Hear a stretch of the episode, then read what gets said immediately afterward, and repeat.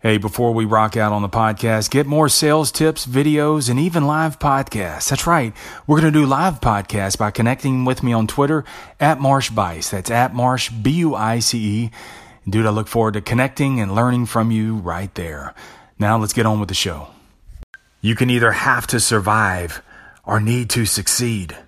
The problem is when you have to survive, it's always, it's forever just enough. Just enough to make ends meet.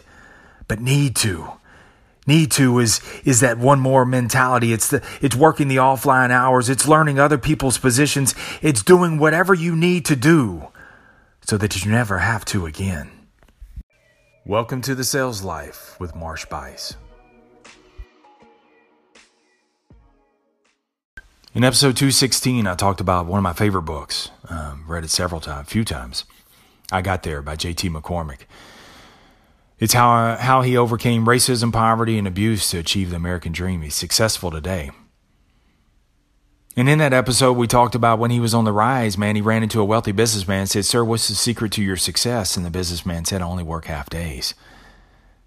it's a good analogy, man. Go back and listen to it. You'll learn something from it. JT, man, all growing up, man, he's he was biracial. He's a he's always had to deal with racism, man. His mom was white, his dad was was a, was black and was also a pimp. His dad was never really in his life.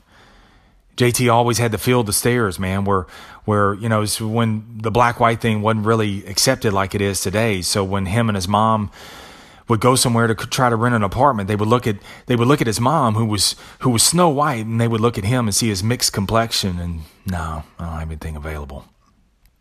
He always had to deal with that, man. Him and his mom always struggled to make ends meet. As JT became more successful, he ended up getting a, a good paying job up there in Portland, Oregon, man. He ended up getting on his own feet, man. He had money in the bank. He bought himself a bought himself a brand new vehicle. He, it, you know, it, it was finally coming around for him, man. And he was working for this finance company, and, and this finance company, they actually owned a, a series of finance companies. So they made these little small loans, these little $100 loans to people.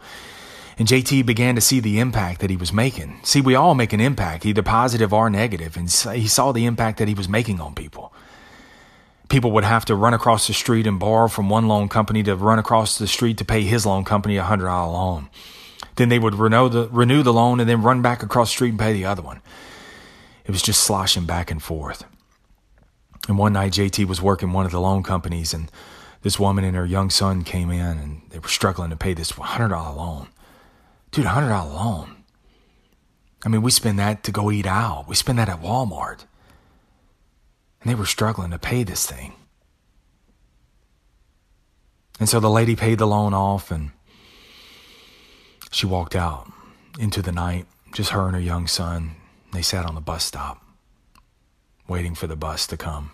It's at night, it's cold. And the people working with them that night, they said, Well, dude, why didn't you why didn't you renew the loan? She was she was eligible for a renewal. That's how we generate the profits. And he said, he said, I, I, I can't. And JT left the counter. He went to the back and he just started sobbing uncontrollably, man. His face was in his hands. He couldn't stop crying because it was in that instant when he saw his, that lady and her young son, he saw him and his mom struggling. Now, although JT was making a new life for himself, he walked into the owner of the company and he quit. He said, I can't do this. The owner of the company was shocked. I mean, JT was turning that business as a profit, man. JT was moving up rapidly through the business. He said, What do you mean? He said, I quit. I can't do this. JT had no job lined up. He had no plan B. He just jumped in his Cherokee and he drove back to San Antonio with no job. He had no job, but the only thing he had was his work, was his work ethic. And on page 198, man, he talks about he talks about how difficult he saw that his his mom's life was. He said, "But I realized this." He said, "The work ethic that she had, she never gave up. She never quit. She always kept going." So JT was trying to break into the mortgage business, but he had no experience. So he said, I took my mom's mentality, man, that work ethic that she had. He said, that inspired me to make one more phone call, to stop by just one more office until I found my job. This is where it's important, though. He said, Mom did what she had to do in order to just survive, and I would do what I needed to do in order to succeed. See, JT's mom was always in survival mode, but the problem with that is, is when you're always in survival mode, you do what you have to do in order to stay afloat. You fight to get to the next paycheck, man. You, you, you, you fight to get through a month, man. But when you're in survival mode, you, you fight just to get a breath, but you wait nervously until the cycle rolls back around because you know you're going to go back under. So you wait nervously, and then once you go back under, you fight to get that breath again. And the cycle never stops, man. It just continues on and on and on. So JT took that that never stop, man, that never stop pushing, man, that never say say die, that that work ethic, man. He took that work ethic of his mom, but he ended up parlaying it into doing what he needed to do. Not have to, but what he needed to do in order to be a success. See, have to is a survival mode. Need to, that's all about success. So, which are you? Every day, do you, do you do what you have to do in order to survive or what you need to in order to, to succeed? See, have to is just enough, but when, when you have a need to mentality, dude, that's going to cover the just enough now. And it sets the stage for more than enough in the laters to come. See, need to is that offline, man, that, that those after hours, that, that one more mentality that JT was so determined to do. He did whatever he needed to do so that he'd never have to again. See, he remembered the struggle. He remembered having to having to having all your clothes bagged up in a black plastic trash bag, man, thrown outside because the rent's past due. Him and his mom would have to just grab that from the street and walk off trying to find a place to sleep for the night. He remembered the struggle that he and his mom had to pay rent.